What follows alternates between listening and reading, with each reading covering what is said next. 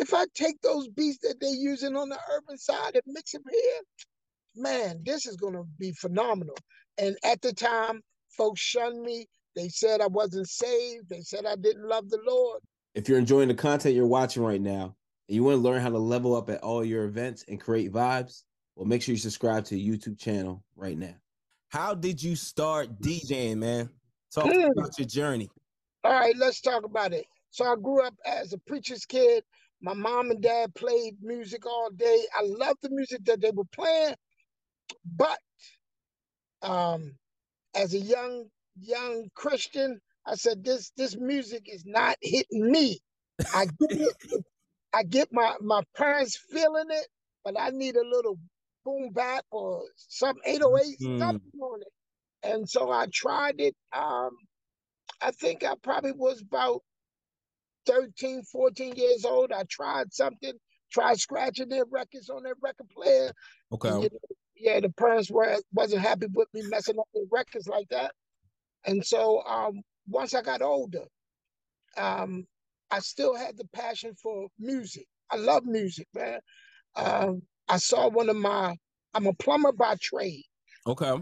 Um, and I saw one of my colleagues DJing at a carnival, a big carnival.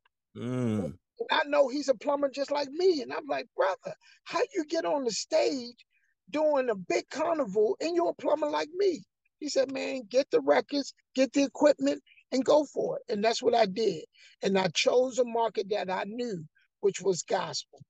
And at that time, I want to say it was about 1995, 96. It was unheard of. Okay. It was almost tabooish to mix gospel, to put a hip hop beat with gospel. It was unheard of, but I was wanting to try it. I felt like the young people was going to fall in love with it, and and that's how I got involved. I hope I, I hope I answered your question. No, you did, man. No, and speaking of gospel, and you said earlier that you weren't really feeling the music that your parents were playing. Mhm. So, what was the transition? Like, what actually got you into, like, what was the artist? What was the song that really, you know, made you switch up and, hey, I'm gonna go into, I'm gonna go into gospel, but you know, I'm gonna add, I'm gonna add those hip hop beats behind it. I'm gonna, you know, I'm gonna blend it up like you're doing now and killing it too. So, what made you, you know, what made you head into that lane? Um, so my dad was an Andraé Crouch type of guy, Winans, and so Commissioned. And so when I heard the songs, the the songs touched my heart, Okay. but it didn't move my feet. Mm. So I said, how do I flip this where I touch the heart and move the feet at the same time?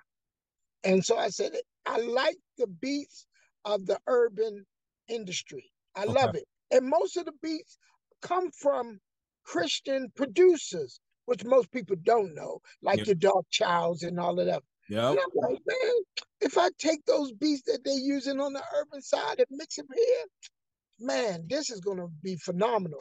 And at the time, folks shunned me. They said I wasn't saved. They said I didn't love the Lord. Mm. But I kept going. And there was one guy, his name was Craig Brower, and he's my partner.